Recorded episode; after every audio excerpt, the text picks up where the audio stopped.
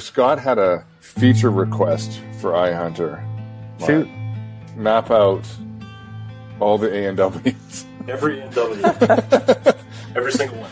Every every At small least, town at least have an icon. At least have an icon for it for all Yeah. the A and W's close to your well, that, out of your hunting zones. That would definitely be a good uh, marketing strategy of some sort. So if somebody in the advertising business wanted to take some sort of commission off of that really large sponsorship deal, uh, is there anybody in the Wait, wait. marketing or advertising? You got it. You want competent people, right? That's the thing. Co- yeah, Yeah. competent So, people. Yeah. so no, Oh, no. Welcome to Muttering Pines, the show where we fumble our way through the outdoors and try and do stuff with our hands. Um, well, might as well get right into it. Cheers, Cheers, guys. guys. I think you probably opened already, eh? Yeah. Um, so yeah, we're not going to waste any time. We, I say this every time we that have knows someone. something. Who's that? We have somebody that knows a lot of Oh. things Yeah. that we don't know. Um, and again, like I don't know how we keep duping people to come on here, but we've done it.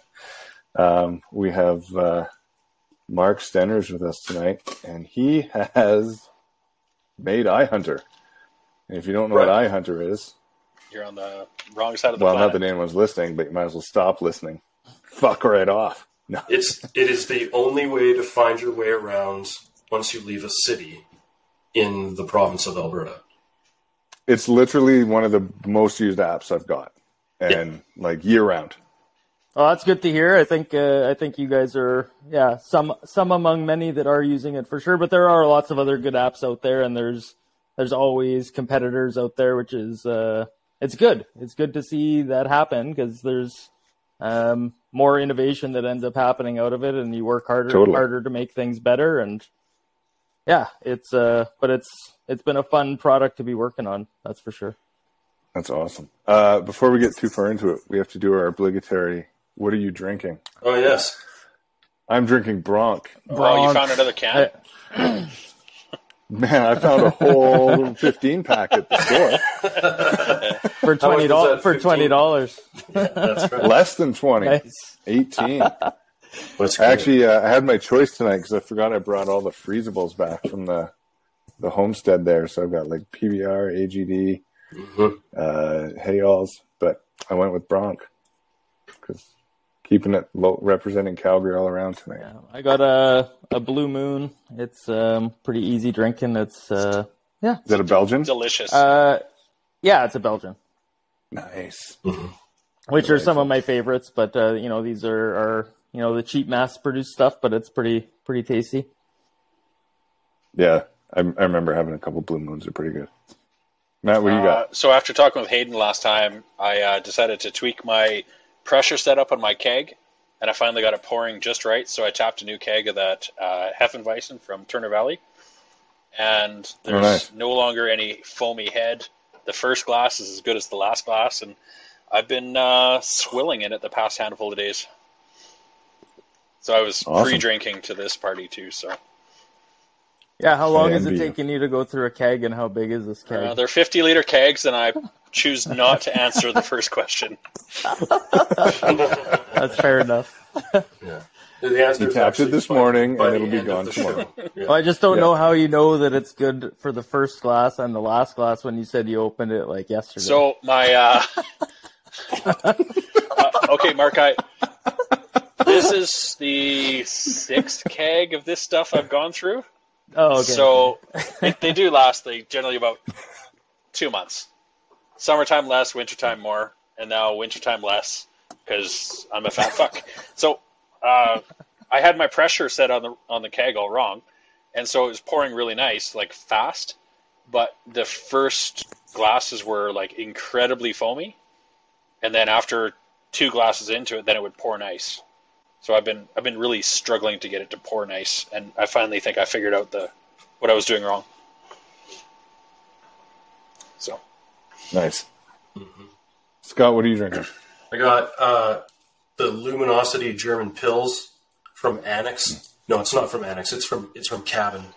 But I, I never know where beers are from, and so so I'm having that tonight. Awesome. Uh, it that is took a lot longer returned from the cabin so it wouldn't explode in a freezer, which is Yeah. the cabin, of course. Did I quickly? Did we tell you about when Matt and I were out there last? We walked in. I'm like, I smell something. Like maybe it's because it was cold, like minus fifteen. Like maybe it's just something. Like I don't know. Maybe it's just cold. And uh, and then we're like, the cabin's warming up with the fire and everything, and I was like, because it was on fire. Uh, and then uh, I was like, I keep smelling it like soap or something. Because I think like the old owners and us, we've thrown some Irish Spring around for mice because apparently it works. I don't know. It's one of those things that's on the internet that doesn't work Clean your body with that because mice. Like because mice hate it. Yeah. And then by like midnight or something, it, it was getting worse. And then Matt was like, "Smells like pine sol," and I was like, "Oh fuck." I brought a huge bottle of pine sol because I also read on the internet, following that Irish Spring works for mice, that pine sol deters wasps and hornets. Um, and there's yeah, there's a huge bottle that had frozen and split wide open, and then it was just like slow leaking pine sol all over the top of the cabinets. Man, aren't these the same problems that every single like owner of like an off-grid cabin or something or trailer or anything has encountered? Like this happens every year. There's always something like you leave Absolutely. beers Yeah. in under under a sink or whatever, leave a stash somewhere, and it always explodes. And, There's yeah, exactly. There's always and it's something. it's also Yeah. I learned that Didn't- pine sol freezes. I I honestly expected cleaners to be one of those non-freezing type liquids. No, they're yeah, I guess water. there's no. I guess there's no alcohol in pine sol. Yeah. Yes, but Yeah. or not enough anyway. Um. Anyway, back. Uh, Not enough for what, Darren? to drink. There it is. Hey, There Not is. drinking pine sol. Not enough to clean anything, guys. like your insides when you're cold. Yeah. Um, yeah. So iHunter. Um, I already said it's amazing, but like I said, I use it all the time, not just hunting season. Mhm. And I noticed that a lot of other people do too. So when we were buying our land, we actually, you know, we had a realtor and she was awesome, and we're touring all these different chunks of land. And uh, every time she'd pull out iHunter, Yeah. and she's not an she's not a hunter, um, but she uses it because it caches the map. She can mark stuff, measure all that kind of stuff. So she would just like, oh, Get we got to go here, and like, oh, let's check out the cut line down here, and Get your I quarter like, oh, ship and is- township divides on a grid so people can see what quarter she's showing. Like it's a really, really powerful tool in totally. in a rural area. Without it, it's like hard to understand where anything begins and ends. It's super useful. Yeah, it's Yeah, definitely definitely fits a need for a lot of lot of different people, like a lot of different jobs. A lot of people need to know where property lines are. People need to know who owns the land. Like it's uh yeah, it's nice to be able to provide something that actually gets used. Yeah. Totally. I love uh, that I like I map out all my trails on it. So I'll draw where I want to go, try and follow it as we cut them. Never works out because it's just path of least resistance. Exactly. But I I turn on a feature that Matt didn't know about, and I don't think Scott. I don't know if you knew about it, but you can track yourself. Yeah. Yeah, Oh, actively, so I like, like turn that on, drive as we cut it, and then I've got an accurate trail map of what I actually cut as opposed to what I wanted to cut. You and then I forget to turn it that. off, and I get a nice little blob for like a four-hour tracking session, just me milling about the cabin. Yeah, exactly. You always forget to turn it off. We've had that request lots, like to be able to trim the tracks, and we'll we'll have all that stuff. It's just a matter of prioritization, right? But um, Is it like you're gonna have? ever because until now I thought you were doing that with your finger. Oh no, you can you do both. You can you can freehand draw and do all your measuring and stuff to like plan stuff out, which I use all the time. But yeah, it's uh, it, the nice thing about just tracking is you just turn it on and forget about it, and come back later and you've got your day or your um, your outing or whatever all mapped, and you can choose to save it or not and get rid of it if Mhm. it's not that that pertinent to you for the day, or you left it on and muddled around the cabin for the rest of the day. Are you are you gonna add the feature where if you haven't moved in a certain amount of time, it just pops up? It's like hunting or dead. Did you yeah, perish? Do we Did you need to notify next of kin? Yeah. Yeah, uh, there are some ideas around that kind of stuff, but there is you can live location share already, so you can share out your location actively actively to to uh, you know your partner at home or whoever, but nobody wants to do that, right? Well, I no, Yeah, no. no, If I if something happens, just leave me out. there. yeah, No one needs, no one needs to know. die. isn't that the point? That's the whole reason. That's where I want to be buried, anyways, right? So Yeah. Yeah, exactly. I don't want Let the wolves get me. Call? Are you kidding me? Well, it might happen. it's more likely than not. Yeah. Yeah. Um, do you have any like? I know you just released um, your 3D. Yeah, we did. Uh, yeah, 3D maps this year, which was uh, seems to be received really well. Like people were asking it for all like for quite a long time, and um, yeah, it's definitely a great feature to add. And I'm using it all the time out here, and um, it's nice to see people making use of it. Awesome. Do you have any big features planned? Like, what's your next big one that you can tease out? Man, there's a lot of design work going on right now, like uh, redoing some of our different interfaces and uh, adding some more functionality to waypoints and um, kind of structuring waypoints and tracks and all of that more as a kind of a cohesive story, like a way to actually track your hunting progress. Some journaling, things like that, uh, will be added. Uh, Awesome. there's lots of different lots of uh, different things uh, kind of coming down the pipe and a lot of back end stuff as well just trying to keep up with demand and scaling things and making sure that it's bulletproof for uh, hunting season and this year we just kind of escaped hunting season right and uh, like because that's obviously our our biggest um, biggest time of the year revenue wise everything wise like support um, it's make or break for for the company, right? Like every year. So it's um, Totally. it's really nice to to kind of get to the other side of that without having things uh, collapse on you or any major outages or anything like that. Which there what always is- are, right? Like the most most years we have some sort of like I've climbed down from the tree stand at you know seven thirty in the morning as I'm getting frantic calls from you know lead engineer like not being able to get something up and running because we've had servers crash in past years, right? And it, Oh, really? it- it's yeah. Luckily, we're hopefully beyond that. Yeah. So you gotta you gotta tell the zero listeners that we have um, the origin story of of iHunter. Like, Origin did you- story. Origin how did you- story. how did you get this thing? Like, what happened? What happened that made you make it? It's yeah, basically just out of uh, necessity myself. Um, but there, yeah, funny enough, there is kind of a, a deep origin story that uh, caused. Were your parents lost in the woods? Oh, please. Yeah, Game, yeah, I hope man. so. hunting app superhero. you you found you found it out.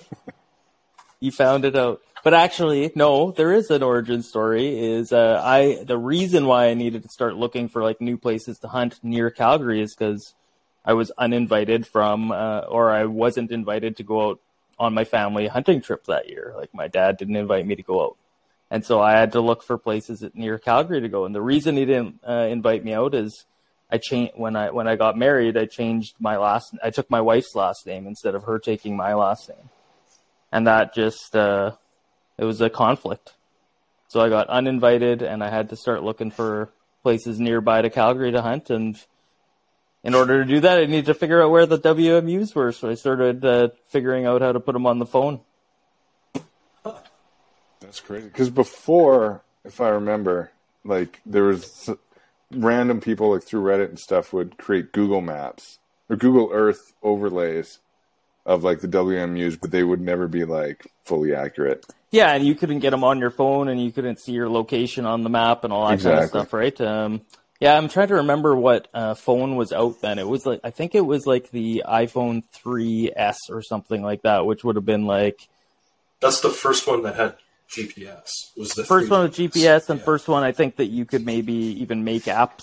No, you could put you had been Yeah. able to put apps on for a while. Wait, I what think. year was that? No, you're right. You're you're right. Yeah, It was, 20, it was 2012, I then. believe, beginning of 2012. Okay. Yeah, the App Store didn't exist until then.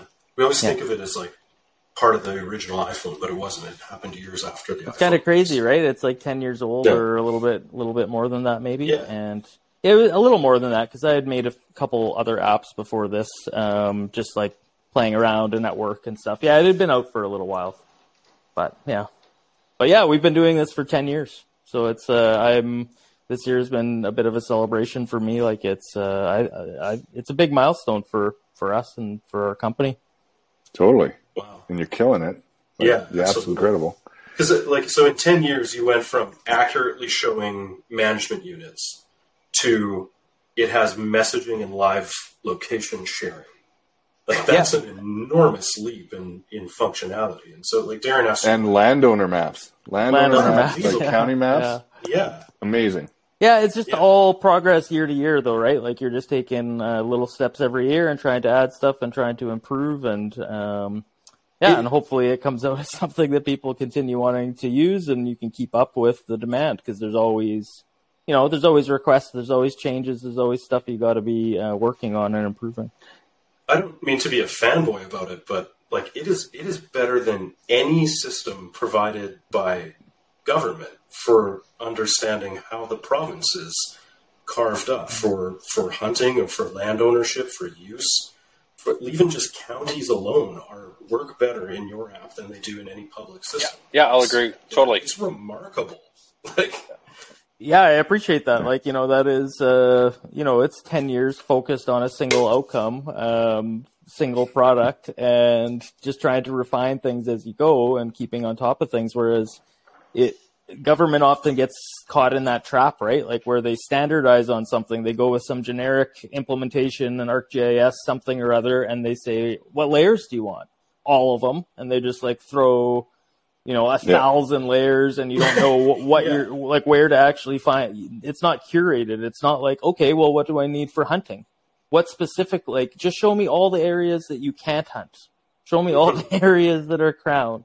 Like they don't they don't have simple um on off switches to uh totally. Just- yeah. handhold you I- through some of it. This week I had to report for, for licensing purposes a well on the property that we have in Wetaskiwin County. And as part of that process, I had to show the area where the water was, so where it was underground, where we had drilled, and then its uh, point of use and its point of diversion. And I had to mark that all on a map system that they had devised. And that drawing feature worked terrific. But being able to find my quarter section was infuriatingly bad. And all I could think the whole time was, if this was an iHunter, I'd be done by now. Like, easily. Be done by now. Mhm. But that's not the way it worked at all. It wasn't even close. Different priorities, right? Like I think with iHunter, the like the main interaction is the map, right? Like you, you just need to be able to see your location. You need to be able to see where you can hunt, what you can hunt um, easily, and just that laser focus on that agenda makes it really useful. You can add all that other stuff as well, and the, people can turn those on if they need them. But the main stuff is hunting, and I think um, you can do that well. And you know, our core audience or at least who we're we're marketing to anyways uh, should be pretty happy So how did Totally. you start building that community then? Because that, that sounds like what's driving it from from what I'm hearing. Like in what- um in alberta it was all like you know that's where i hunted and that's where you know those are the people that i hung out with and socialized with and um you know met at shows and that kind of stuff and then you do start you start doing the trade shows and locally in alberta first but you do saskatchewan and one in bc and toronto and i'll do one out here this year and probably do three or four others and you, you just start meeting people and um, word, word of mouth works well if you have a good product. So as long as you can uh, show the right people, um, or just enough people that it's useful, people seem to talk about it and seem to spread it pretty easily. Plus thousands Yeah. of dollars in, of Google ads a month. right? Yeah, There you go. Yeah, absolutely. Well, I I remember. I think it was probably in your early days. Like you had like cards at Jimbo's. Yeah, yeah, still do some stuff with Jimbo's um, occasionally. I thought you were gonna mention about like when I first started, like the first thirty days of, like I, I started like I the first version of iHunter I launched in thirty days. I had an idea in September, I launched it thirty days later, uh, and caught like the last six weeks of hunting season of just getting feedback from people. And I went to um, That's the, incredible. the Bass Pro shop, and Yeah. I went to Bass Pro and I had like a stack of these product cards, and I just went and harassed hunters like in the store. Like I just Yeah. go up to random people and start talking to them, and they'd probably just assume I'm like a Bass Pro employee or something. I was like, "Have you ever heard of this? And would this be useful to you?" And just show them the the features and get some feedback. And um, I think that did wonders. Like we got you know a couple thousand users in the first couple weeks, and it was like, "Oh, maybe this could actually be a business." Sweet. Because at the time I was just solving my own problem, right? And I'm a software guy, and I just like doing stuff like that, like making stuff. So going going back to solving your own problem and, and your origin story. Um, so when you had to go, when the time came, when you were uh, released into the wild from your family hunting trip, uh, how did you? Like, obviously now the answer is like get iHunter, but now, but like back then, like how did you figure out where you could go hunting? Yeah, actually, I think some of the first spots that I uh, went after were the like the the lease land in Alberta, um, the Rec Access site. Like that did exist at that time, and that was actually where I first started finding where some of the data was. Like you know that WMU's had data that you could go and, and grab and try to overlay um, on the phone, and so like that that Rec Access site was great, and it is still useful. It's just not as useful as being on your phone in the field when like it doesn't work well on your phone, right? And it doesn't work when you don't have cell service and all that kind of stuff. So a Well, I don't think it's changed since the first time you've used it. yeah, exactly. It's uh, it's not modernizing a lot, and you know, it's um, we're we're trying to work with that same data, and sometimes it's an uphill battle uh, to work with government, but um, we're doing the best we can. So, so you went on Rec Access, you found lease land, and then from there, was it just like word of mouth, or like starting? Do you start branching out and start talking to private landowners? so you mean if I wanted to for that hunt, like for for when I was starting to hunt in Calgary?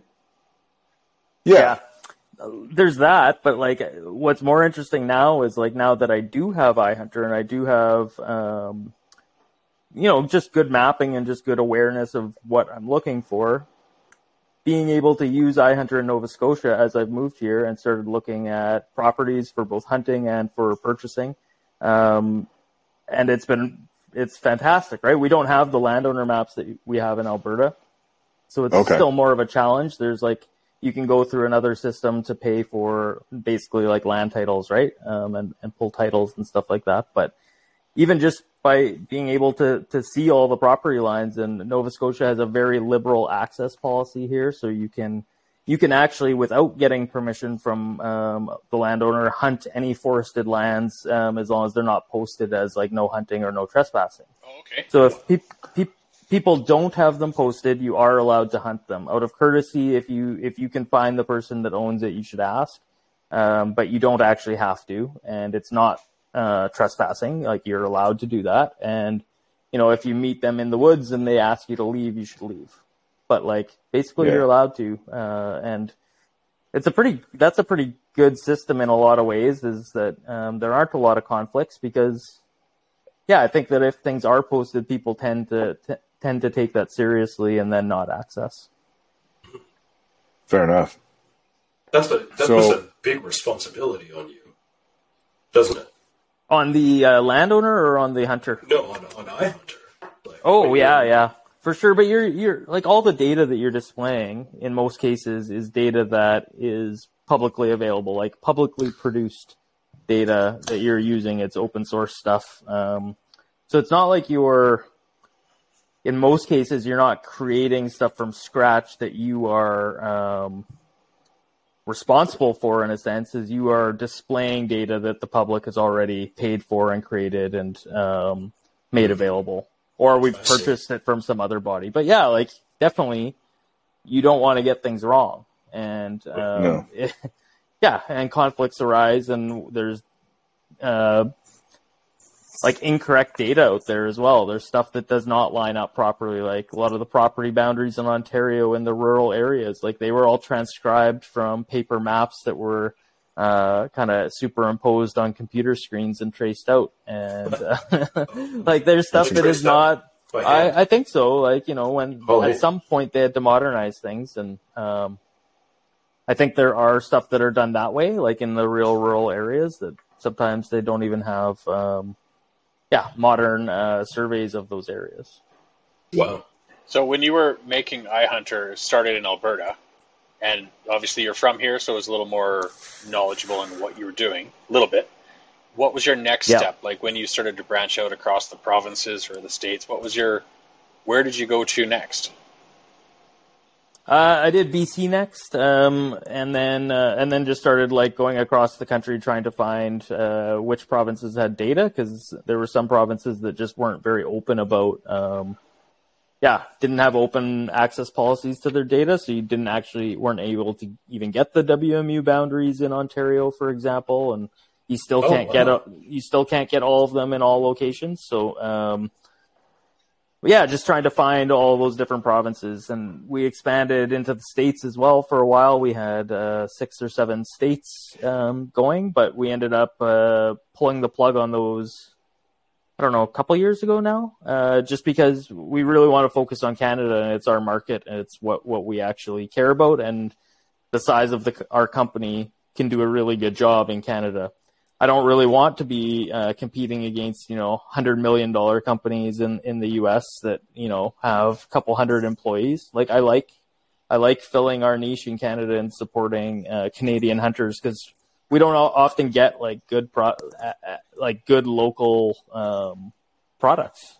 A lot of times things are focused in the U.S. and you know you've got HuntStand and you've got uh, Basemap and onX and and those guys and HuntStand's coming into Canada and they're making a good push and they're they're getting some of the same types of data that we display.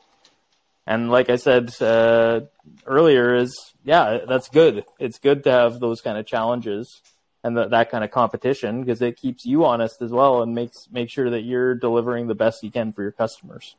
hmm I worked Totally. with American companies a lot, and the the mistake I see often is that when they try to bring things into Canada, they forget that they don't have scale on their side. So they build things as if it's going to be operated by thousands and thousands all the time, when they're probably not. And so the you know the, the features that would be too expensive for them to build for you are, are totally within reach, which I think is why iHunter has such a like huge feature set, especially like waypoints and being able to categorize them and share them and like choose who sees them and message between people. Like all of that stuff is like way beyond what you would expect in in a map functionality would be expensive to build at you know at, at, a, at a scale that would be required in the US for sure. Well, yeah, like even like look at the Spypoint, like the Spypoint cameras. Yeah. I keep hearing that they've got like, oh, now you can do maps and stuff, and you're just it's laughable.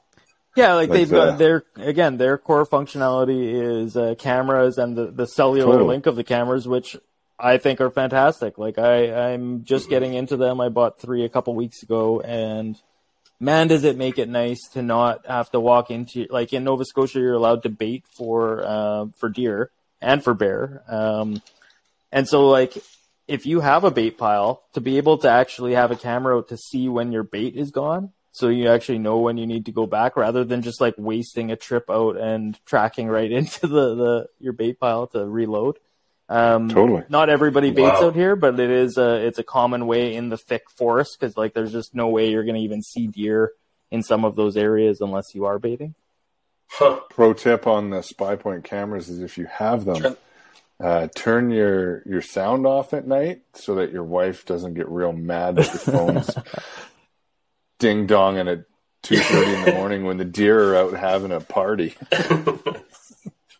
Yeah, definitely. I, I've changed all the settings, so I just get them like once or twice a day. So I, I get Yeah. them like either in the morning or at the night because those are like it's like Christmas morning, right? You get a couple couple Mhm. pictures of deer on your cameras as you're about to go Fourteen photos.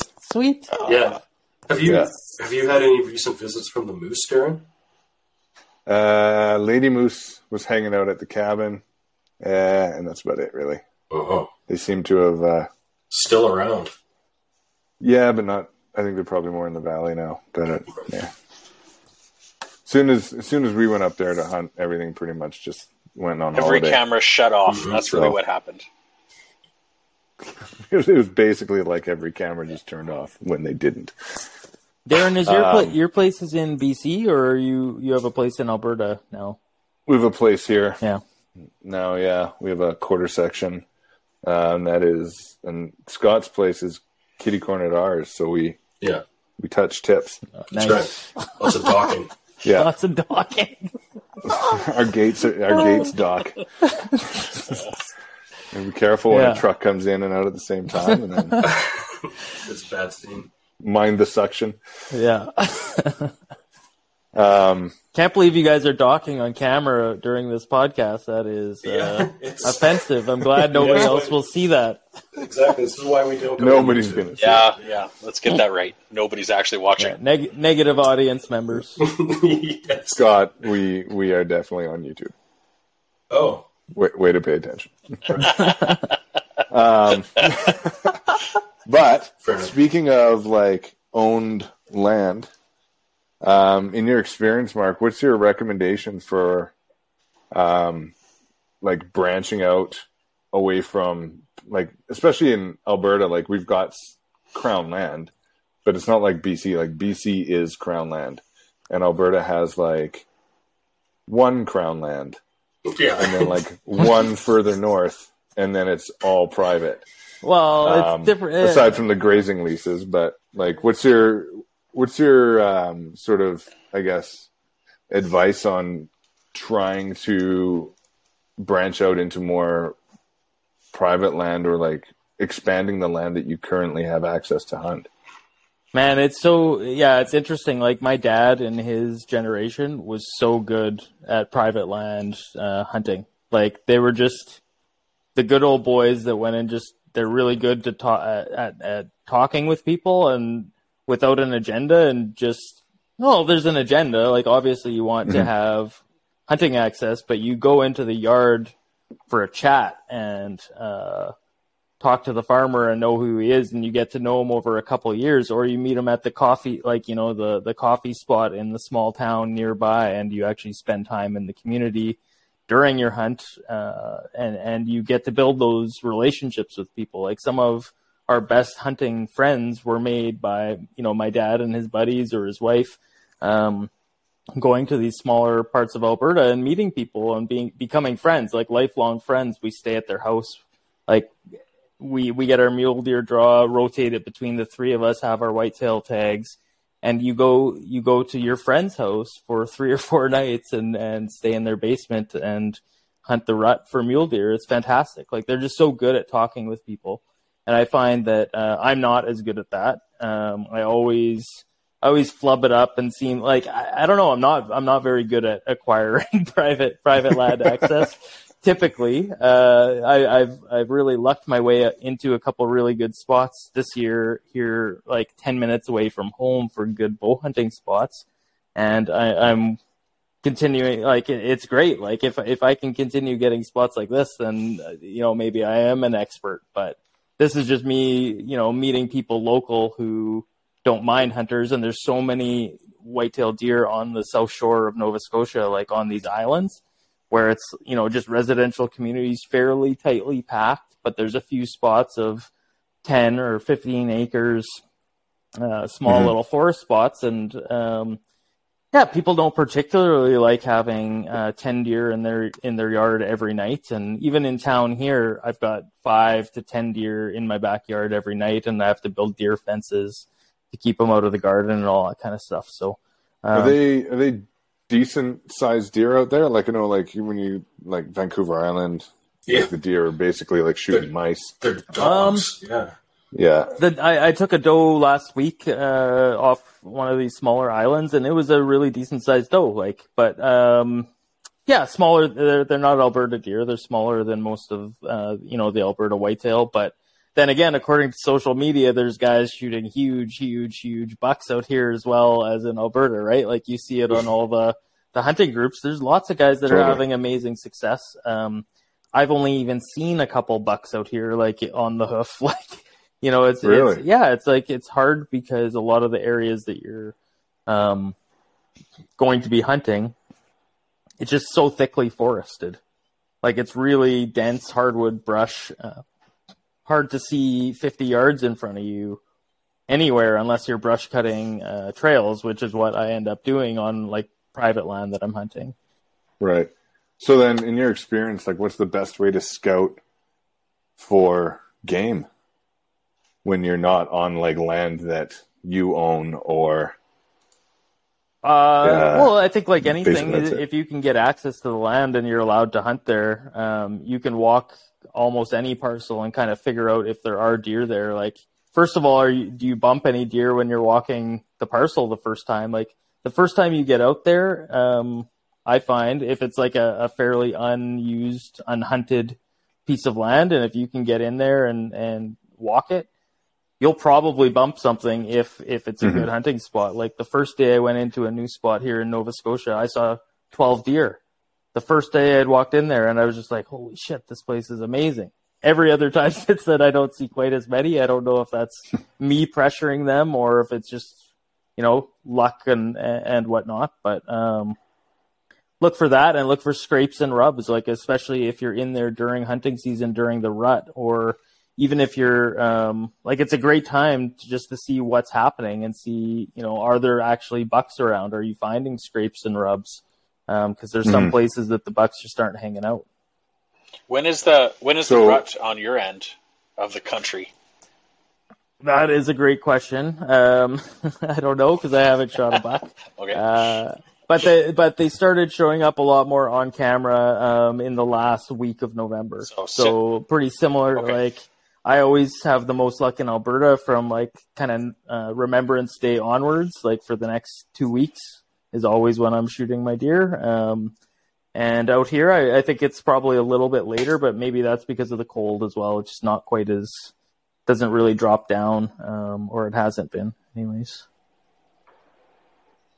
So when you when you're out and you're looking around and you see like, you know, scrapes and rubs, um, for someone who doesn't, you know, is new to hunting or isn't, uh, you know, a, a veteran, what's your advice for handling that area? Um, Well, like it depends if you're going to be able to hunt that long term. Like if you're not hunting for the season, like you know you're not going into a place and you you kind of need to get a deer that year. Um, it's about learning the property in more depth so that you can hunt it better the following season. So trail cameras are awesome, like we were saying. Like if you can get a couple trail cameras up on those rubs and scrapes and any trails that you find, if there's snow on the ground and you find trails, get cameras on the trails. And it's Mhm. pretty simple because they're they're using the same route in in many cases. If there's no snow on the ground, like currently my situation out here, it, it makes it a little bit more difficult because it's hard to actually tell what trails are being used versus are just like battened down from you know the occasional use over the past couple months or whatever. Um, Is that normal for this time of year in Nova Scotia to not have snow? Yeah, it definitely hits later. Like we get it more yeah. in like January, February, and then it's the the huge on like the winter storms where you get like fifty Right. centimeters overnight, and then uh, you know you're you're housebound for a couple days because everything shuts, the school shut down and the roads aren't cleared and and whatnot. They're pretty awesome Right. at clearing stuff, but um, yeah, it comes it comes in a bursty fashion, and so far I haven't really had snow while I've been hunting for for the two seasons that I've been hunting out here. does that that makes it a little tougher? I would I would assume, right? Track Like, tracking in particular, yeah. like I, uh, yeah, it, it's challenging. Like last year, even though I, uh, you know, I t- it was a rifle shot uh, 50 yards away, and um, you know, there's a baseball size uh, chunk missing out of the back end of the, de- like you know, the the exit side of the deer. Just couldn't find very much blood. Like I and uh, I, I got worried. Like you know, it's it was only 50 yards away. It was dead, but like when you start when you start looking and you don't find it, you don't find any blood right away, and there's no tracks because everything's just a jumble of uh, brush, and you've just got a loose direction of where this animal went. You start panicking a little bit, right? Like when it's Yeah. when you have snow, it's there's either Obvious, yeah. there's either like a, a highway of red to follow, or there isn't, and you missed, or like Yeah. You know, it's it's a lot. It's a different different story when you don't have snow. It's like early season uh, archery hunting in Alberta, where yeah, you have those same risks and challenges. Or uh, it can be like our place when Matt and I went up there, and you drive in, and it looks like seven thousand deer were stampeded through the property. There's not one piece of untouched snow, and then you sit down for three hours in front of a spring where all the deer were basically just having a bender, and uh, They don't come back. see a single fucking deer. all weekend. yeah. Oh my More God. track, like you can't not see track, and then there's no deer. It's uh, It makes no sense. Did you guys have success this year? Did you get a get a deer or Matt got one. We uh, Mhm.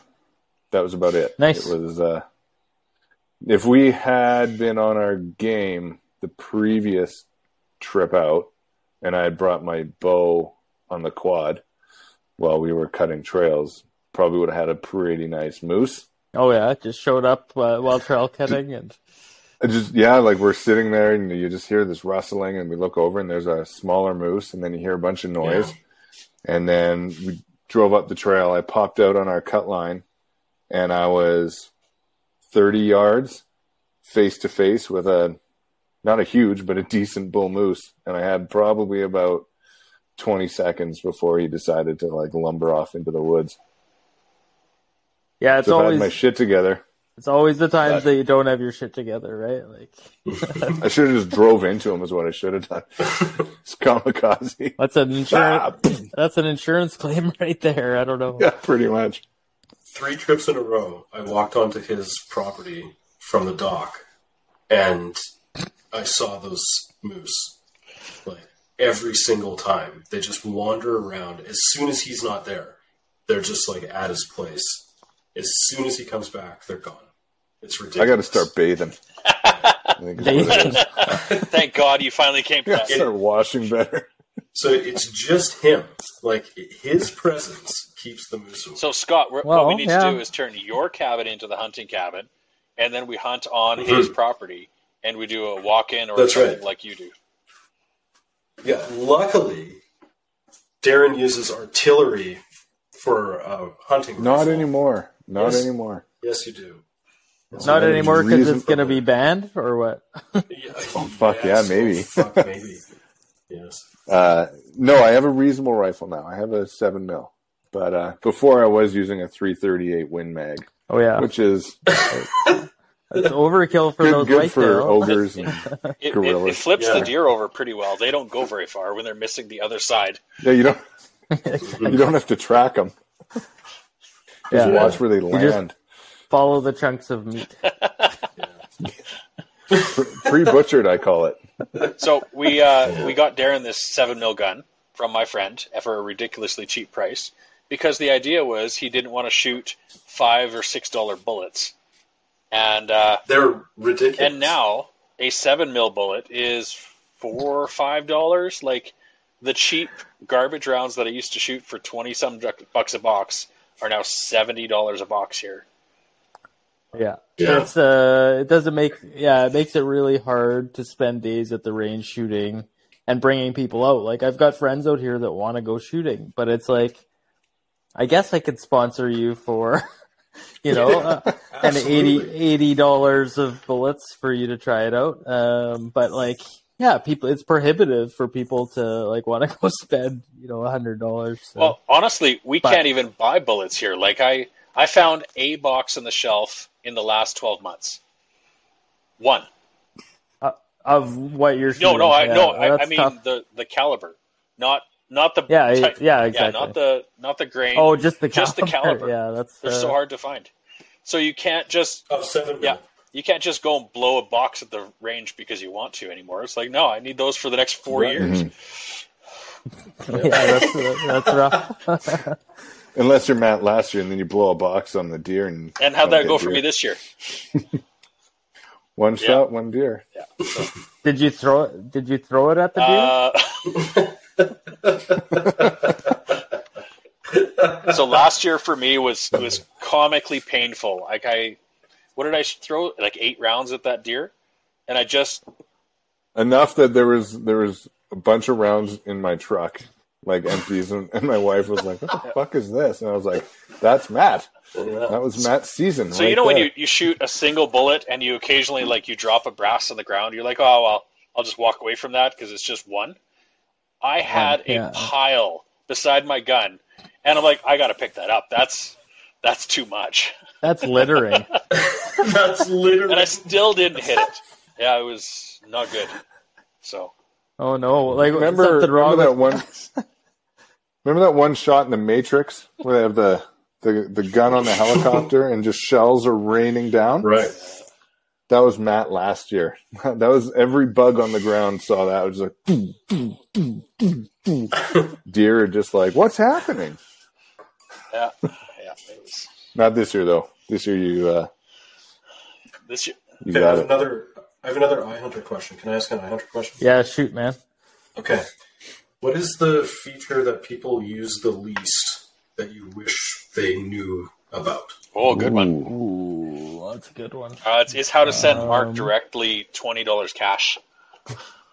how, how, how to buy buy stuff in the app. Um, that's probably one of them. Is that we don't maybe we don't do a good enough job like showing how to like how to buy the public land subscription or things like that. People maybe don't discover it as easy.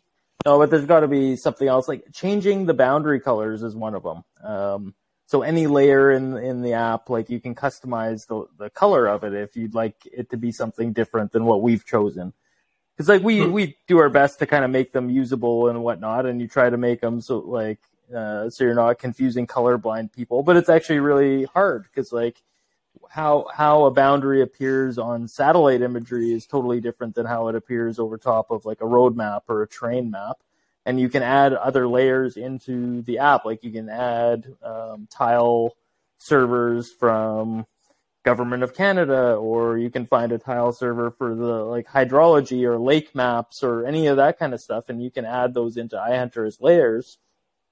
But then your boundaries might not appear the right cut, like you know they might conflict with some of those other maps. So you can you can go in Yeah. and you can edit the colors of all of your boundaries, and then you can add in your other maps like topo maps and and things like that. Um, we try to try to make it clear that you can do that, like that you can add your own maps and stuff, but also you know people still have to take that extra level of effort and go and find those map sources that they want to add um,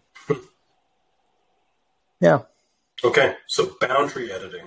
I like it. yeah Mine's just the red color like just customization of like different layers and and uh, things like some people don't hi- hunt any private land so you know maybe they want like in some provinces we have specific private land layers crown land layers um, but if they never hunt any private land maybe they they can just turn that layer off entirely and then they know they aren't going to hunt that or they could change it to red and they know that everything red they don't Hmm. hunt um, So on your on your website, do you have how tos like all these tips and tricks? Because I uh, I don't go to your website at all. I just use the app, and you digging Yeah. through it sometimes it's like, well, I know what I know, and that's good enough. But there's got to be all these other things that you know of that are in there. Is there like how to or like For sure, yeah, there is. Um, so in the app, in the uh, like the main iHunter menu at the bottom right corner of the app, um, you open that up and there's like a help and is it help and tutorials or I, I can't remember Jared's exactly. doing it right now, but he's Offhand. trying. Can you tell? Because I've got it. like the old man leaning back, like, ah, what am I looking at here? yeah. Um, so yeah, we do have some tutorial videos there, and then like almost every drawer that pops up, there's a question, like a help button in the corner. You can tap that and get some instructions on some of the things you can do. Um, and we have a couple walkthrough videos that are you know more extensive, like say like a 15 minute video of like going through almost all of the different available functions in the app, and uh, those can all be found in that. Uh, I think it's maybe the media section or the help section. I can't remember which. Um, but yeah, that that bottom right corner menu has a lot of lot of different stuff buried in it, including all your links to you know regulations, documents, and um, third party maps that are maybe provided depending on the province. It's uh, it's incredibly verbose. Yeah, it's got a lot to it. Like the stuff is not it's not simple topics, right? Like there's a lot of content to hunting regulations and to um, mapping stuff. Like there's so many different things you can look at. Um, and by by making it flexible that people can add their own content and they can create their own content and share that with other people, it makes it so that we're not we're not creating something that's just what we're providing. We're pro- providing the ability for them to extend that and make it way more useful and um, something that they can actually invest in. They invest their time, customize. Like some people have thousands and thousands of waypoints, and uh, over the years, um, just collect them, and you can Mm-hmm. you can filter them out by date, so you can not have them all show up on your map, but you can adjust the filter to say show only the last season's worth of waypoints, or you can uh, adjust that back and and hide some of the stuff that you're not interested in. Um, yeah, I guess another tip is uh, because you can filter waypoints, you can use things like the color or the icon to filter stuff out. Like if if say you run a lot of trail cameras on private property, but you have different trail cam locations, but you don't always have cameras at those locations. Like you know that that's where you're going to want to run them. You can mark all those spots, but then use different colors to show which ones are actually in use or not in use. And then you can filter on that as well. So you could turn off all the waypoints that are red, uh, trail red trail cams, but leave all the green ones, and then you've got all your active setups uh, marked. Just kind of depends How on hell like How did you do that? what's that? Um, How do how do you do that? uh, in the uh, waypoints drawer, there's a filter icon in the like click on your waypoints, and then there's a filter icon. Oh icon, yeah, then there's a filter icon. and then you click that, Oh, and shit, you can choose. You can filter based on icon, color, or date range. I think. Um, Okay, so that I would say like fuck boundary colors. You know, Yeah, you could filter waypoints. fuck those colorblind guys. So I would say That's incredible. Darren incredible. uses that app more than anybody I know. And for him to openly exclaim in the background, like, what the fuck? I didn't, we're having this discussion. I had no Yeah, yeah. idea. Like, there's so many layers, and or not just layers, but so many other things that you've embedded in there. Is, it's not necessarily known if you don't just kind of dig around. Yeah, and that's always the the kind of well, I'm sure you guys know this in some of your guys' jobs as well. It's not you have to choose how much you're handholding people and how much you're letting advanced users kind of figure out their own stuff because there is lots of stuff and you can make it really um, try to draw people to those things or you can you got to make the initial experience good enough that if people touch nothing they can still get a really good product but like have enough Absolutely. extra extra stuff that if they if they really dive into it they should uh, be able to get more out of it Yeah. Um, I'll, I'll openly say, I'm, did you guys did, go ahead, sorry. I was just gonna say, did you guys know Darren actually helped with the design, like our my panicked design a few years ago? Like we Yeah. uh, a month before uh, hunting season, Apple said like, no, no, guys, you got to consolidate all of your apps into one, like all of your provinces into one app. We had to consolidate them all. It was like, it's a ridiculous amount of effort to have to complete in a month before all of your income generating season is going to start. And we had like no clue what the fuck we were going to do. I remember this. I, I remember Darren telling me about this. Yeah. Yeah, totally saved our bacon. Like, like we're just, I don't know. At the time, we weren't uh, super strong on the design side. Like one of my co- one of the co-founders, uh, Gareth, um, he left the company early on. Like he, he wanted a real job because like we weren't doing like you know we were just starting out. There's a lot of risk in any startup, any um, any company that you start. There's a lot of risk, and you know he was coming from contract work and you know already ri- risky stuff, and he wanted a real job. So.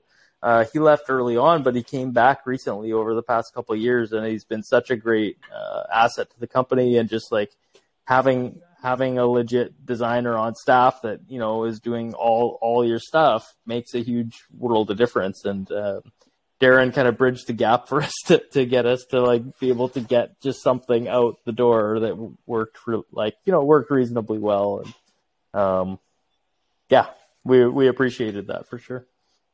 Yeah. I had forgotten about that. Yeah, I remember that. Yeah, consolidating everything into one app. Man, that was like a, a really rough August for me. It was just like 12 hour days Yeah. sitting at the computer, uh, trying to, wild fucking demand to just like, yeah, here you go. yeah. You know, those 14 apps you have, they need to be one. So what what was their Yeah. rationale behind that? That they wanted one. Uh, something about like you know too many. You can't just have variations just by locale. They said like you need to have that selection inside the app, which it just creates such a like a, a different strategy in all your marketing and everything. Because now all of our Android apps they're separate provinces, and so you like everything that you design on your website now now needs to be like province specific or it needs to describe that it's all packaged as one on you know this other inter uh, this other platform. Just like you you hate having to take like different approaches on different platforms, and um, it makes everything a little more complicated, right? I wonder why they wanted everything regional to be consolidated. Well, because they're trying to get rid of all of those, um, like, rather than having this inventory of um, almost like white labeled apps, like where they have the same app that uh, they do for different. No, even for different like communities and stuff. I think they let those ones stay. I can't remember. I put that Because it's in a the pa- base platform, I think that they all use, and it's like white labeled, right? Yeah, something like that. But yeah, anyways, I put it in the past. I don't even like so the the Apple complaints about the approval process can be just like super arduous and sometimes just like nonsensical because it's like a Yeah. new per, new person reviewing your app. But this was one of those firm things that we went back and forth with a bunch because you know you're you're panicking and you're four weeks out from um from hunting season but uh Right. yeah so we made sure that like there was no way they were letting us um get out of it so yeah it was a bit of a Yeah. panic Well, it turned out great. Uh, Yeah. I would even say like this app is perfect for even if you're not a hunter, like a landowner, yeah Yeah. just marking out like, oh, you know, here's where the well is. Here's where there's a wet area in spring. exactly. You know. Yeah. Here's bear sightings, so keep kids away. Like, Mhm. and we think, definitely like, have even if you- those internal conversations about like whether we should be like tackling other verticals specifically or whether we should just be keeping it as you know we've got iHunter and you know other people can use it and that's cool uh, but we could also white label it or or re- rebrand it as something else like a rec access tool or a, a land management tool there's lots of different options realtor homes yeah homesteader. it's called a homesteader. And then you get homesteader notifications like you're low on firewood. Better stop drinking and get cutting. You're gonna freeze. Then exactly just throw up pictures of Jack Nicholson from The Shining. I have a question for you guys. So you guys have both bought some land. Uh, do have any of you guys uh, bought a tractor yet? No. no, Matt we wants have us to buy a tractor because he doesn't have to spend the money. Yeah, yeah. Uh, Someone no. else's money is always better to be spent. Yeah, you're right, Matt. You're right. Yeah. Matt has Uh, been hounding us on a tractor. No. Uh, I have a friend that owns about as much land as, as each of us. And, well, maybe it's even smaller parcel anyway. It doesn't matter. But he ended up buying, like, a, the smallest Kubota that they sell. The That BX. what he yeah. And he thought about this for a long time, and his wife is like an accountant and knows how to forecast shit. Like it, it was real scientific. And in the end, that was what he decided he needed for his less than a quarter section of land. It was like something that was like under 45 horsepower total. Oh yeah, definitely. I, I just bought a Kubota B2601. It's like 25 horsepower. Uh, it has the front bucket and the back uh, backhoe, Mhm. and it should be really good. Like you, um, I think I'll get a ton of use out of it um, at the hunting is it four wheel four wheel drive? It is, yeah. Um, but they're definitely. I'm used to driving. Like I've driven a Bobcat before, and I love Yeah. Bobcats, and they're super fun, like a skid steer. And there's such a low center of gravity, and they feel like you can do anything to them and not tip them. Tractors, tractor is not not like that. they're they're Um, definitely like the narrower wheelbase, and like they feel less stable for sure. So how much how much do you have out there? Uh, I've got a 70 acre uh, property, um, and then I'm I'm just uh, yeah, I'm getting this little bow hunting property near town, which uh, is like 12, 12 acres, I think. Oh, nice. Sweet. Yeah, so it's uh, and then like we've got our place in town, which we're kind of redoing our backyard coming up. So uh, like the tracker will get used in town, and then um, out at the property, it's unlimited uses, right? Like there's always something you got to be doing out there. See, Darren? See? Yeah. I told you. Man, it's not it's not me you got to well, convince. they're, Yeah, they're right. doing some pipeline work in your place. It's a quick down payment. I, t- I told them I was like, listen, what are you bringing up there? And they're like, yeah, we'll probably have to have a backhoe to hold the drill bit for a bit. And I'm like, okay, here's the deal then. You're gonna leave the keys in case I've got to do some some clearing Yeah. when you're not there. work. We got a hold of the the gas line because we were trying to figure out why you get paid for your gas line and we don't. And and I found We the don't. answer. We don't get paid for it. Oh, okay. Well, you're going to. Um, so uh, it turns out that they pay in two circumstances. The first is that there's a valve that's on your property. If there's a valve on your Yeah. property, then you get paid a certain amount. The other is if they have to do construction of some kind. Oh Which- yeah, we're getting yeah, they're doing that. Yeah. Yeah, they're gonna tear it up. So you're going to get them to pay you in time in the tractor so you can do other No, stuff. Oh no, no, no. I'm So, gonna get them to he's- pay me, and then I'm gonna. yeah. Sorry, Scotty, you're not, not the only one getting docked tonight. I'm feeling very Leave your jealous. backhoe. Yeah, you can just leave the backhoe, or uh, maybe it'll break down or something accidentally when. The... Um, we did have, or Scott had a feature request for iHunter. Shoot. Right. Uh, map out all the A and W's. Every A&W. Every single one. Every every At small least, town at least have Alberta. an icon. At least have an icon for it for all Yeah. the A and W's close to your Well, in and that- out of your hunting zones. That would definitely be a good uh, marketing strategy of some sort. So if somebody in the advertising business wanted to get A&W as a sponsor for the app and take some sort of commission off of that really large sponsorship deal, uh, we would gladly be able to incorporate all the Mark- A&W. Is there anybody in the Wait, wait. marketing or advertising? You got You want competent people, right? That's the thing. Co- yeah, Yeah. competent So, people. Yeah. so no, Oh, no. Yeah. nobody So- here. no, Not really. so they Yeah. figured. Yeah. I don't think we were really clear on the zero listener bit, but Yeah. maybe we should say that. up front. Yeah. So you're not using this on your LinkedIn page or like on your resume as a as a positive. Right. Yeah. Yeah. When I was Oh, I getting am. into job interviews, going, you might know me from Muttering Pines. Yes. If you're one of my family that heard five minutes of it and told me to turn it off. Yeah. Yeah. Yeah. um, how far is your property from your your place in town? uh, it's about 40 minutes away, and uh, Oh, that's it's beautiful.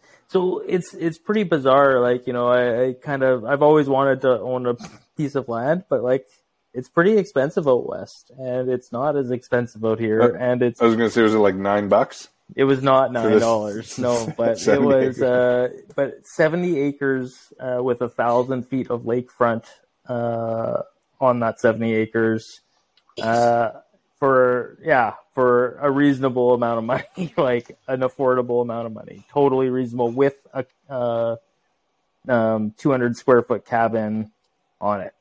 And Right. And you can go outside right now and your skin won't turn instantly to ice. yeah, it's like it's minus Yeah, it's- three or something like that. You're right you're, now. you're making me Right, not want to talk to you anymore because I just have this this built up angst towards you for some reason. I don't understand why. Yeah, yeah, that's fair. but I miss Alberta a lot. Like I, I miss the the hunting in Alberta is uh, pretty amazing, and I got to come back last year for uh, a week long hunt, but I didn't get get back this year, so I'm gonna have to yeah make sure I schedule that for next year. So Actually, uh, that's a good point on the Alberta hunting because I know, like, I want to say it was you I was talking to, um, but like Matt and I have noticed because we we would always hunt a little more south down by his dad's place. It's just that the the, the CWD numbers are are climbing and climbing. And I want to say I was chatting with you, and you said like it was three years in a row or something that you had to basically just chuck the deer. Uh, it was two of my three from that zone that I had to that, Yeah. were, that were positive. Yeah. Yeah, Um, one one of them still got eight. Uh, like I split the deer with a friend, and he ate at least a quarter of it before we got the results back, which is quite quite the appetite. Um, but yeah, and then uh, the other uh, yeah, uh, the other one got fully disposed of. Like I don't know. Like I think our like my parents and stuff would probably just like rather not test it and just eat it and just be fine with it. And I think that that like there's a lot of CWD meat that's been consumed, right? yep. For, for our no listeners, we need to. That's chronic wasting disease we're talking about. Yeah, it's Zombie it- zombie deer. sure. zombie It's it's a like mad cow disease for deer or like uh, Hertzfeld-Jakob disease for humans. Um, Yeah. I think that's what it's called. Her- Look, I uh, got to level with you. That was also for me. I had no idea what you guys were That's talking fine. about for like a few Yeah. minutes now because I don't know what I'm doing. Deer, Scott. Deer are ungulates. Uh, they're in the same family. Yeah, as I got two of them live in and the house. elk. They shit in a box, right? Those things. Wife? They Those meow. are wife? cats. Those are cats. Are you talking about your children? I don't know what you do. Wife and a child. You pointed upstairs and said they shit in a box. They shit in a box. That's not nice. So, I wish my children shit in a box and not in their pants. man, I wish They I will. shit in a box and not in my pants. The problem is, is they will figure out how to shit in a box and not in their pants, but it will be when they're 17. The day before they move out. They have adult shits with like the food that you feed them, and then they'll just shit that out into a box in your house because they don't like your rules about time. That's your future. Are they high on mushrooms? Yeah, No, like, what are you doing here? Like, what are you They're talking about? Just watch. Are you talking about your family or your cats? Which one is it? I'm confused here. yeah, yeah, that's true. Yeah. Um, in terms of CWD, Mark, what's your? So obviously, you said you disposed of the deer. Um, personally, in the limited research I've done, there's been like I haven't found cases of it transferring to humans. Oh, there Um, not there isn't any like prove like there's no there Yeah. are no proven cases. That's Shit. kind of fact, I think. But it's just like on your end, it's just like super precautionary. It yeah, it's like what what uh, is recommended by the what is it Canada Health or whatever, and it's Mhm. um I don't know, it's kind of a hard hard sell to offer it to your friends and family. I think that's kind of the, the ultimate test is like, would you to your friends and family say, uh, I would love to cook you this amazing meal. Yeah. The deer was CWD positive, but that's okay. Like, would you tell somebody that? Depends on the family Yeah, but those, and the friends. but those Just don't tell family 'em. and friends, you just don't tell. uh, you don't tell. Yeah, Exactly. exactly. Was I not clear about So, my family? To people, to people that you love, would you would you feed, feed people that you love CWD positive meat? And you probably wouldn't. So I might have. I've never Alrighty. submitted That's a okay. deer. How long does it take to get Yeah. the feedback? A little bit too long for most people. Like you'd like, I typically like to actually start eating a deer right away. Like, um, but yeah, a little bit When too you long. butcher, as soon as you butcher it, you got to Yeah, have the tenderloin. that's usually the. like you don't first freeze step. them. Yeah, yeah, yeah, exactly. And um, so that that kind of makes it tough, right? Uh, so the mule deer, it's Mm-hmm. typically mule deer that we get out of these zones that are positive, and yeah, I typically I'll just freeze everything, tenderloins included. Um, like I'll do all the butchering, and because you're doing that anyways, and uh, I usually euro mount my deer, so you actually have to, you know, cut out the throat or like the kind of the glands at the back of the throat, back of the tongue area, and the back of the brainstem and submit that rather than submitting the whole head. So you can you can do uh, just the parts that they actually need to test, and um, yeah, it's like it's a couple weeks, but it also depends when in the season you get it. So if you get it Right. uh, prior to the rut, it's usually a little bit quicker. But if you get it the end of November, you might be into January by the time you get your results. So I drove by the drop-off stations in Calgary, which are a little. They're too few and far between for the number of hunters that are here. But outside Cabela's, there's a freezer, and the freezer was full. and there was a pile of heads on top of it and on the ground outside of it, and it was just it was You're it was shitting it was comical, and I have I I had a head that I should have submitted by the their rules, and when I saw that, I just said no thanks, and I just took it on my own will, and I just ate the animal anyways. But uh, I, I couldn't I couldn't bring myself to even justify just throwing it in a bag and throwing it on the ground and outside of Cabela's, like Yeah, Yeah. it's uh, it's weird that they um, can't keep up with the, the pickups and stuff like that. I, I think like the the temperature is usually fine. Like you know the you can put the meat there and it's gonna freeze whether it's inside or outside. But like yeah, like it, that's a problem if they're not they're not able to fit into the the freezers. This was a Mhm. an, an early Yeah. November dough. Like I think Darren and I got it something like November first or third, or, or like very very early, and it was a. It doesn't really start properly freezing here until mid to end November, so those heads were. They were going to be a nightmare for somebody to open up. I, I have no idea how you do Yeah. it. Uh, Especially Yeah, the that's- last couple of years. Yeah. that's not because of pleasant at that, all. like- yeah. I think this year, Matt, I basically decided like probably not going to try too much for mule deer. Or is it Because just you weren't just just going like- to hunt that much because you decide you can't shoot anything? Yeah, both. I don't Yeah, know. okay. Because I it costs what to be. five dollars But no, every time like- fire your gun. yeah. Um, I just we we have just not tested the ones that have come out of those zones um, because they were pretty like a little under maybe 50-50, but now that it's creeping up and like Matt's story where it's like, oh yeah, and it's just like it feels like they can't keep up. My gut reaction is just like I'm not going to go for mule deer. Like it's just So I'd rather just have whitetail. But like whitetail have it you, as well. you still, It just you still got to test whitetail. Just not in the numbers though, Yeah. Well. right? Like My uh, my Yeah, my fair stepbrother's got a property down just north of Brooks in our right beside Dinosaur Provincial Park, muley territory. Oh my God, so many muleys. Not anymore. mhm. The disease comes through and just killed them all. He said the the percent the population of mules is way way down, and the whitetail are almost non-existent. It's just Well, it has to crash at some point, and luckily it does, right? Like maybe that will be the answer. But like, I mean, there's states in the U.S. that are way ahead of us in terms of like the progression of the disease and um, the actual cycles of uh, the population crashing. Crashing, but um, man, I don't really want to see those like this the the helicopter thinning like we had in what was it 2006 or 2007 in Alberta. gunships out east.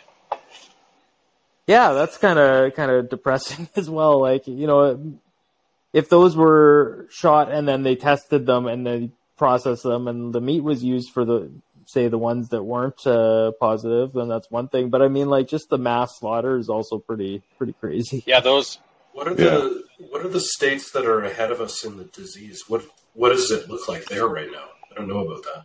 Uh, well, yeah, like there's many states that are like over 50% population of um, CWD positive. I think Saskatchewan is pretty high up there as well for like that kind of 50% range or more. Um, but yeah, to tell you the truth, I'm not like I'm not an expert on this stuff. I don't know what it's uh, what it really does, but I know that like populations can definitely crash as it as it gets up there. Um, but I don't know if it remains there. Like, you know, as the population grows again, is it also growing at that same rate? And is there going to be 50% of the population again? I'm not really sure.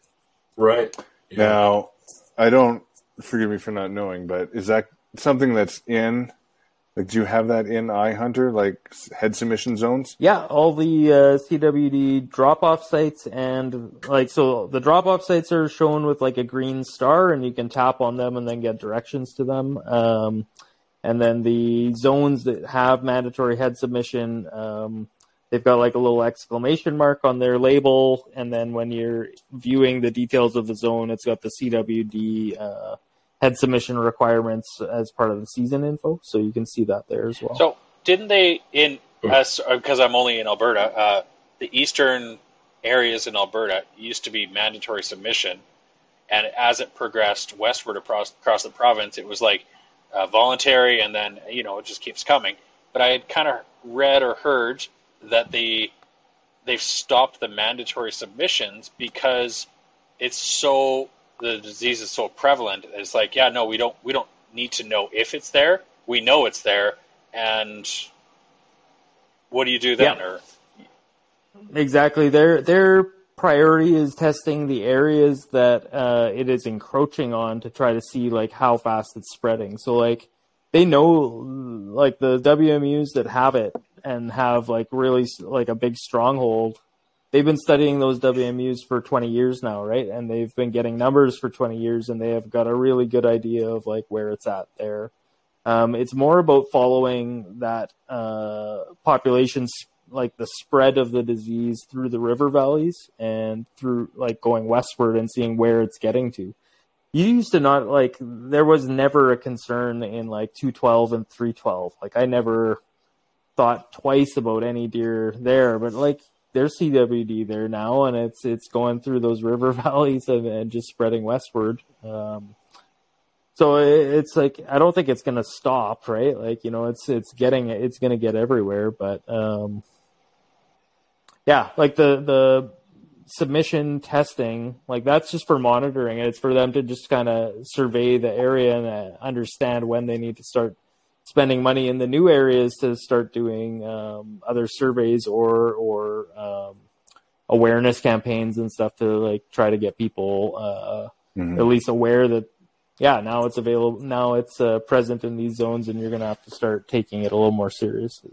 Uh, Yeah. I've talked to like Marg, man I forget her name it's Margo Pybus. She's at the Oh, I University thought you were of Al- say Margot Robbie, and I was just going to go crazy. She's she's pretty cute, but no, I was uh, thinking of the uh, professor at the university, and she said like you know, what does mandatory mean? They're like the mandatory is we really want your data, like please Yeah. please give it to us. It's mandatory.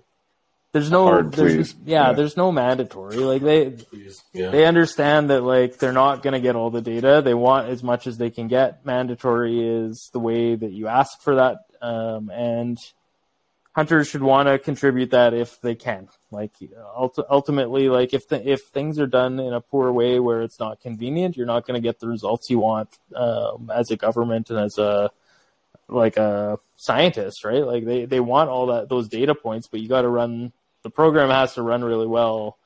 If you have friction in like those submission points and like it's not possible or you you show up at the submission point and there is no freezer there like people aren't going to like go out of their way to find a second one like it has to work the first time Mhm.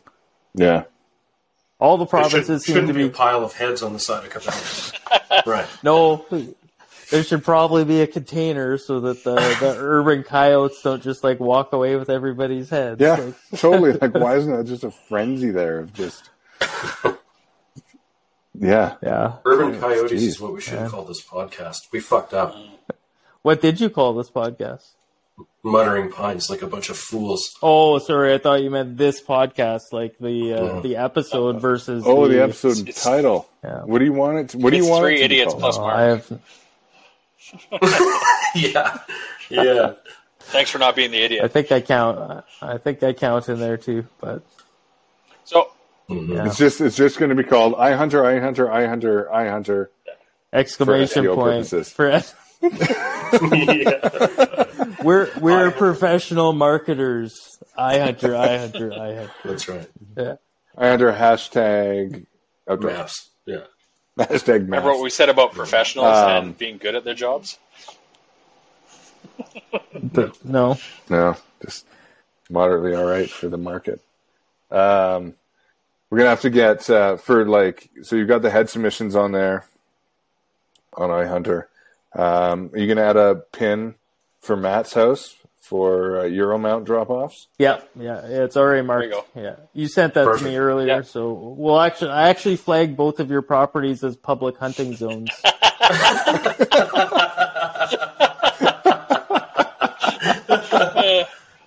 Just free deer. Yeah. Just says free deer. No, just purple. It's crown land, and just just close the gate behind you, please. And that's not actually totally required. yeah, no docking. Yeah, that's right. no docking. Um, One this thing, is awesome. I one thing I came across this year. So, like, as I was uh, out here in Nova Scotia trying to figure out where I can hunt in these properties. So, what one of these properties I started hunting was uh, for sale, and I, it's for sale. So I know there's nobody out there and using it currently. And you know, they show the it gives you the description. It says nobody's out there. It's vacant, whatever.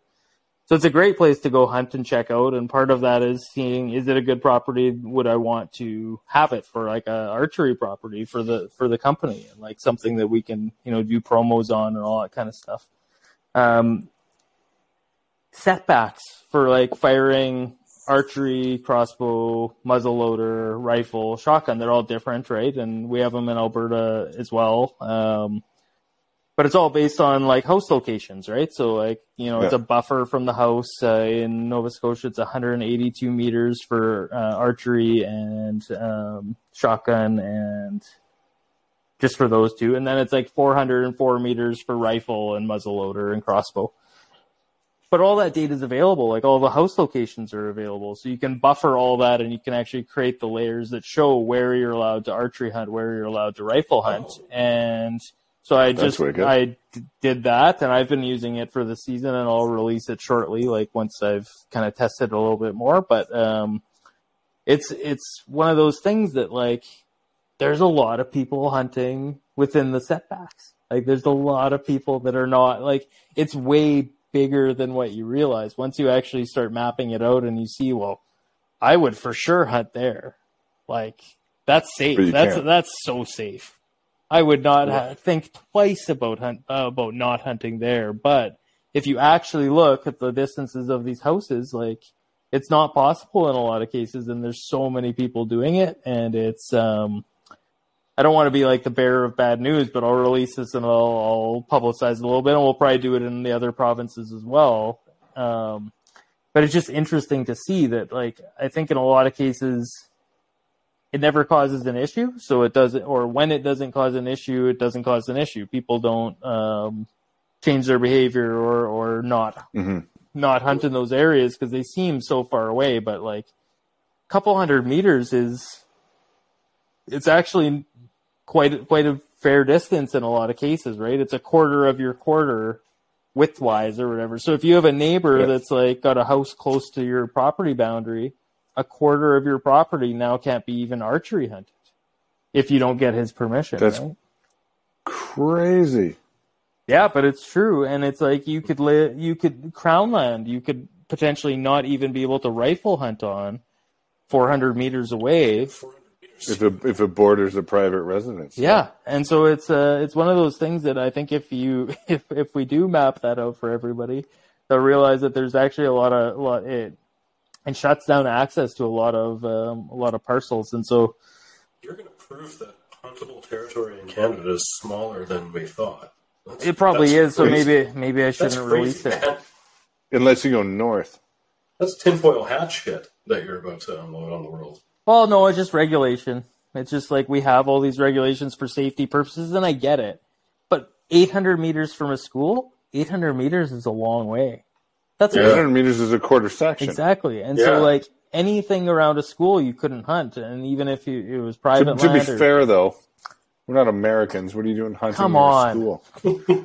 not not in a school. We're not hunting in a school. delicious little deer. There's a lot of rural schools out here that would probably have great hunting nearby, and 800 meters Yeah, is a that's probably true. So I didn't. It, I, Well, that's cool. 400 meters seems far too far. I was under the impression it was something like uh, one or 200 meters in Alberta. Uh, I don't know if that's true or not, but it, 400 that just seems that seems ridiculous. Yeah, 400 is a long way. I, I actually don't re- recall what it is in Alberta offhand. I should I should know that, but I don't. Uh, but yeah, Nova Scotia, just because I'm in the thick of it trying to figure out these places, it's uh, 400 meters is a lot, and that's actually for crossbow as well. Like archery is uh, archery is in the 182 meter, but crossbow is actually in the 400 meter uh, setback. Who And the fucking shoots a crossbow I don't think that I'll- far? It's a bow. yeah, I was gonna say, I know. Jade, Jade, you Yeah, like what are you pointing straight up? Mark, can can you fling a stick 200 meters? I've I- I've never tried. I don't know. Jesus. I feel like just gravity wouldn't let you. You could do, yeah. No, I think you could. Uh, you could shoot an arrow that far. Yeah, because I can shoot. Maybe- I can shoot a target at 80 yards. So I mean, like, I guess, yeah. I think you could get it that distance. What you're going to hit, I don't know. But regardless, I think it's just um, regulations exist a lot of times for safety purposes, and I get it. But I don't think they're always followed, and maybe they don't always. I'm not going to say they don't need to be followed, but I think that uh, the vast majority of people make good decisions about where they're shooting, and Mhm. hopefully it's yeah. Hopefully there aren't any issues with that. So when you're in your thick, thick bush in your neck of the woods, and there's a 400 yard requirement, do you just ignore that and just fire to the woods because you know it can't go anywhere?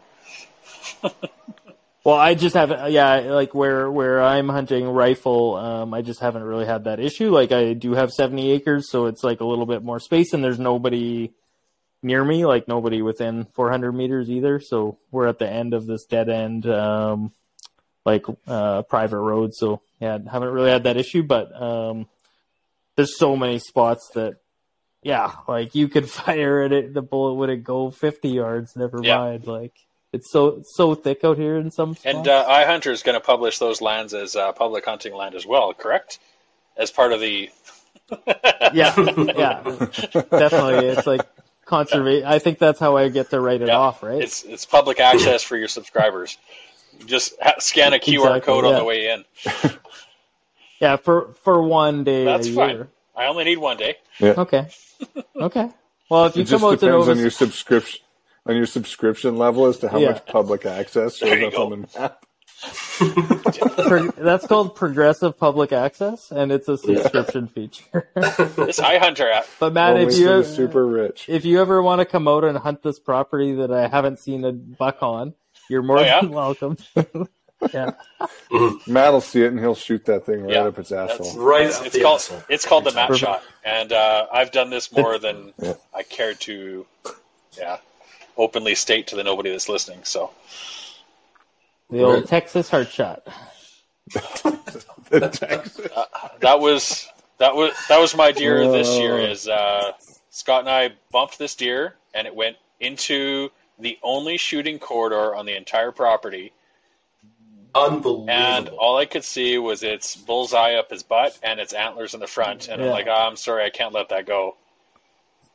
And yeah. it didn't. It didn't go. It actually it dropped straight to the ground. So Yeah, nothing wrong with that shot. That's a shot every day. Like it's uh it's just as easy as a front shot, right? And don't always take those, but I mean, you're gonna take them if it's a nice deer. That's for sure. It was It nice. wasn't deer. an ugly no, deer. no, it was it was my personal best. So Yeah. Nice, congrats, man. That's great. Um, Mark, I know it's probably like 4.30 in the morning there. I don't wanna- It's six thirty I don't Newfoundland. wanna- I don't want to take up all your time. Um, this has been awesome. Uh, thanks for chatting with us. Um, like iHunter is amazing. Buy iHunter. Yes. Buy all of it. Buy all the land maps, even if you don't need them. Yes. Sure, yeah, that sounds great. Uh, no, I appreciate it. It's uh, yeah, I've listened to a couple of your guys, not all of your guys' podcasts, but I've listened to three or four of them, and uh, No, yeah, you haven't. he still I have, yeah. he still I've got- chose Fuck him on. That's I know. that's fucking. He's dumb. I know. Even even after the warnings of me losing customers as a result, um, still came Yeah, you up. listened to the last one. That's good. Just- did you listen to that Um, on YouTube where I didn't know we existed until tonight? Yeah, it's got lots of uh, like that bedroom that you're in, Scott. Like it's got a lot of revealing Yeah. you strutting back and forth naked and no pants on. That's your live your live Yeah. stream. You also didn't know existed. So That's right. The bedroom. We do- Bedroom we do- cam. We do piggyback on Scott's on- OnlyFans. I can't believe we've only sold three shirts and I showed the internet my wiener. That's, Yeah, that's horseshit. you got to start with your Probably. your feet. I like your guys's. Uh, I like your county shirts that you guys made. Who did those? that guy. Darren Northcott. Yeah, Nice. Those look great. yeah, they're coming along. They're doing. They're And the uh, you guys had a guy on a couple episodes ago that does the screen printing or shirt printing. Is he the guy that's doing your shirts? Oh, Rob. Uh, no, no, No. we're using um, a, a print on demand service Oh, okay. um, for our shirts because we're poor. Yeah. Oh, Um, so you're probably It's- good it's at the a company- lot of stuff then. If you're poor. it's the company he modeled his business after. Oh, okay. think. So, Yeah. um, yeah, Don't say it on. Don't say it out loud. Probably just cut that out. Yeah. Uh, What was Um, what was his company's name though? The the guy that you had on. Turkey and pistols. Game pistols. Yeah. No. Yeah, he's got some good stuff. There's a sweet uh, Alberta hoodie, I think, Mhm. that I'm gonna uh, pick up. It's got the the shield, like the the highway sign shield, and then there's a cowboy coming down a, a cliff on horseback. It says Alberta. Nice. Yeah, it's pretty good Cool. stuff. Yeah. Um, next time you're out here, if you're making a trip out of it, Mark, you should let us know, and we'll go up. Uh, we'll go up to our property, and you can see the no fucking bucks that are up there because Matt shot the only one. Yeah. And that moose that never shows up when Darren's around. And the moose that'll be there on The uh, day after you leave. the day before season, and then the day after season. Yeah, that would definitely be fun. I think I uh, like part of moving out here when I when I moved out here, I was definitely with the expectation that I'd come back every year, at least for one hunt, and uh, hopefully that's still gonna start happening. This year was um, this year was crazy. Like we bought this house in in January, and I wor- I wor- basically worked full time on it for ten months renovating it. We I rejoisted the back end of the house. I Holy redid the kitchen, added a bath, well, two bathrooms, three bathrooms, redid every room in the house. It's all plaster walls and ceilings. I redid all the ceilings. We re skim coated all the walls, painted everything. Like, I, I, yeah, it's uh, it's crazy. Like I, I, I'm exhausted, and And you did all that with like 37 kids. I have three children. That's, That's- 37. I know. It's not One is like none, two is like 10, three is like thirty-seven. you, might as, you might as well have all the kids. Yeah. Yeah. Uh, your oldest is what, seven, eight now? Uh, she's eight. yeah. Yeah. Nice. But I lied And on then- her application to uh, her robot- robotics camp. She's nine now because they would not let an eight year old join. So I had to lie. That's for okay. her. That's a good lie. Yeah. Good parenting right there. Yeah. Yeah, Mhm. I, I would have done the same So thing. I have a nine year old now. yeah, that's Right. what you meant to say. Yeah. Don't worry, nobody's ever going to find out the truth by listening Yeah. to this. Wait, what do you mean? Nova Scotia Community College and Lego are not going to find the Muttering Pines podcast and source my daughter's real age? Yeah.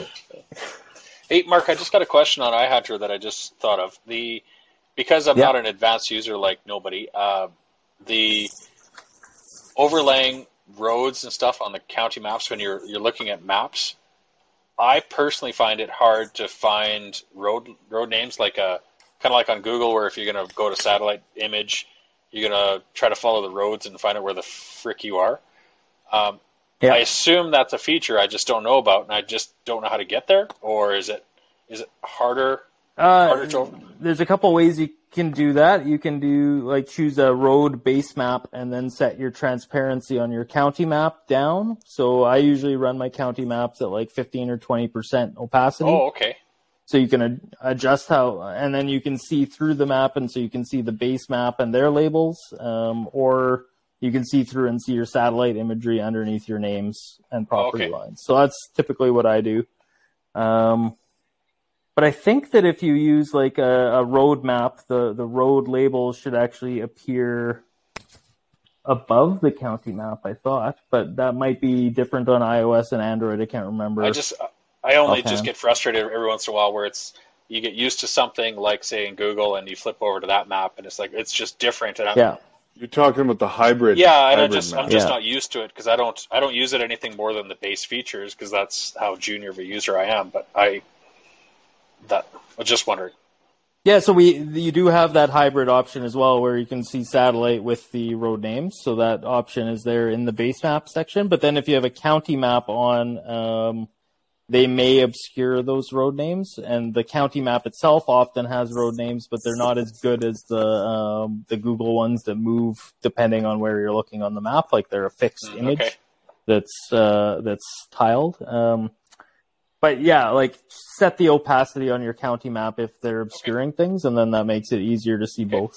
I'll try that. Thank you. Yeah, no problem. Sorry for Matt's question. Yeah. Yeah, I know. No, I. Uh, That was actually probably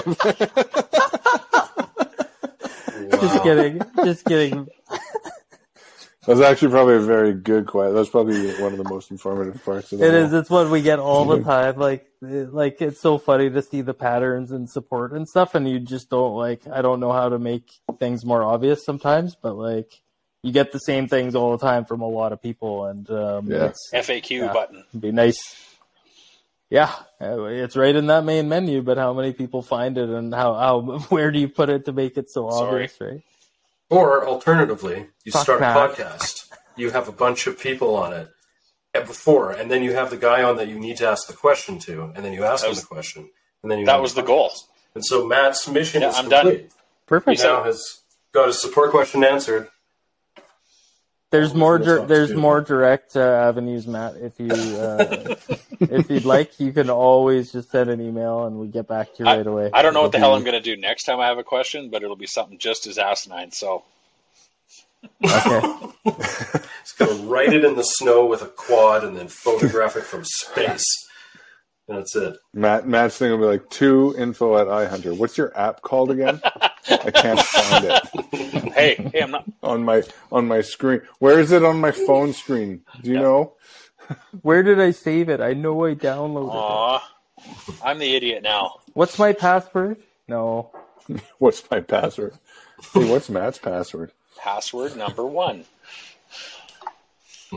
Um, yeah, this has been awesome, Mark. Thank you so much for coming on and Yeah, thank gracing you. us with your presence.